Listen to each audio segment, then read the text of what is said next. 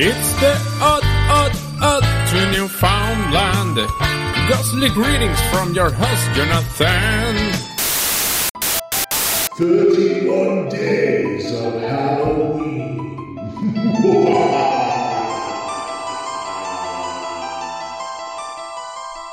My precious. You know, whenever I think the word goblin, I think of Gollum from Lord of the Rings, but you know, they're not necessarily the same thing. And I, I kind of thought it'd be kind of cool to do like my own little cryptic corner here. I know we haven't had one in a long time on the show, but there's actually a real world, you know, explanation for goblins. And I think it's really, really cool that they're part of pretty much every culture there is.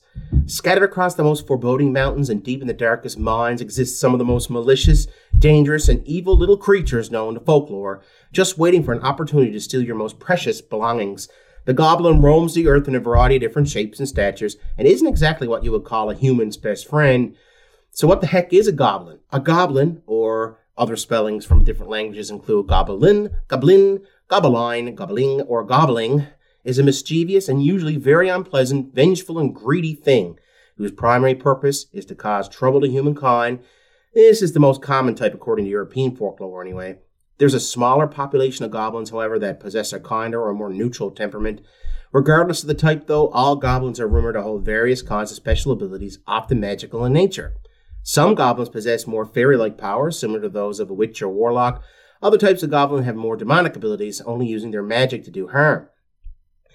Many people associate the goblin with trolls, as they have an undesirable appearance and aren't the most benevolent creatures. However, unlike trolls who are said to reside under bridges and, and kind of reside under bridges and in forests, the goblin typically makes a home for itself in the mountains, just waiting for an opportunity, usually deep into the night, to snatch highly valued items such as gold and jewelry.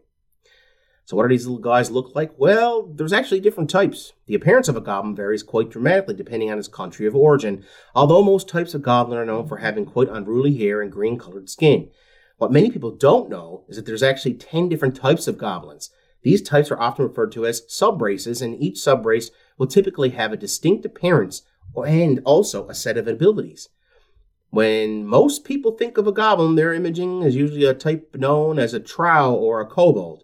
Trows have the ability to morph into human like form. However, they are usually small in stature with an ugly appearance.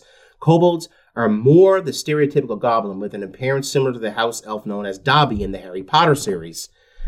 Give him a sock and let him go, folks. Some of the more malevolent types tend to be known as hobgoblins. Now, hobgoblins are known for their dark, shaggy hair and most closely related to the mythical creatures known as brownies.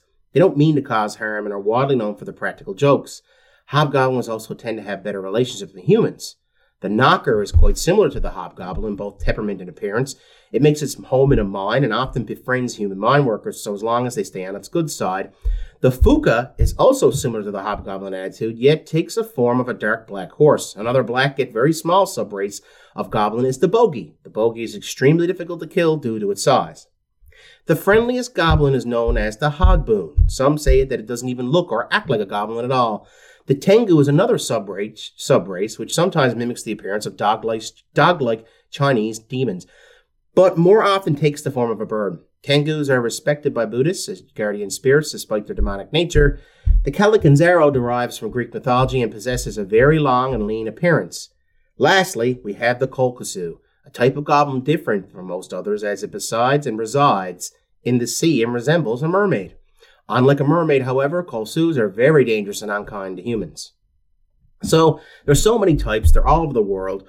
What exactly are their origins, though? Goblins originated in the 14th century and are most prevalent in northwestern Europe, Scandinavia, the British Isles, and the United States. The name goblin is said to derive from the Old French spelling of goblin. However, it is also rumored to have a German, Greek, and Latin roots with an overall negative connotation.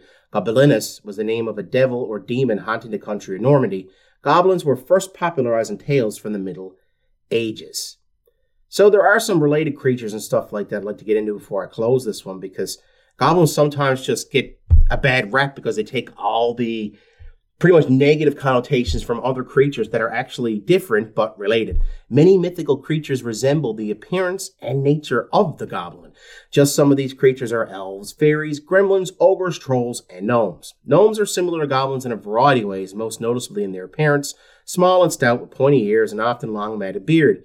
Many people know gnomes as a little ceramic statue that sit quietly in their garden. That is until they mysteriously disappear. Gnomes, like goblins, are known to be fond of playing tricks and actually are rumored to reside in dwellings underground, similar to many types of goblins.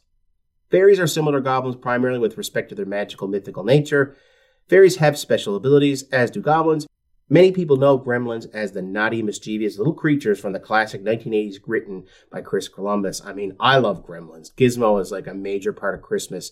You know, just a little off topic here. Uh, I really think The Nightmare Before Christmas and Gremlins, the first movie, are like required to watch. I think you should watch The Nightmare Before Christmas on, you know, October 31st. And I think you should watch the Gremlins movie like probably on December 1st. Gremlins have a tendency to cause harm just for fun, specifically through dismantling machinery. Goblins are similar to gremlins in that they're also known for destroying things. Elves, goblins, are often practical jokers and possess a similar appearance, most notably on account of their pointy ears. Ogres and trolls have many similarities to one another, but also have many of the same attributes as goblins. All are hideous, unkind, and like to cause trouble for the most part, but luckily, they don't kill and eat us like some other things. Who's your favorite goblin? Pff, mine's easy. That'd be Norman Osborn, the Green Goblin from Spider Man. anyway, guys, I hope you're having fun gobbling down your Halloween candy by now. I, I, I, really waited all month to say that lame, lame joke. And I hope you guys come back tomorrow before the goblins run off with our next episode. Take care.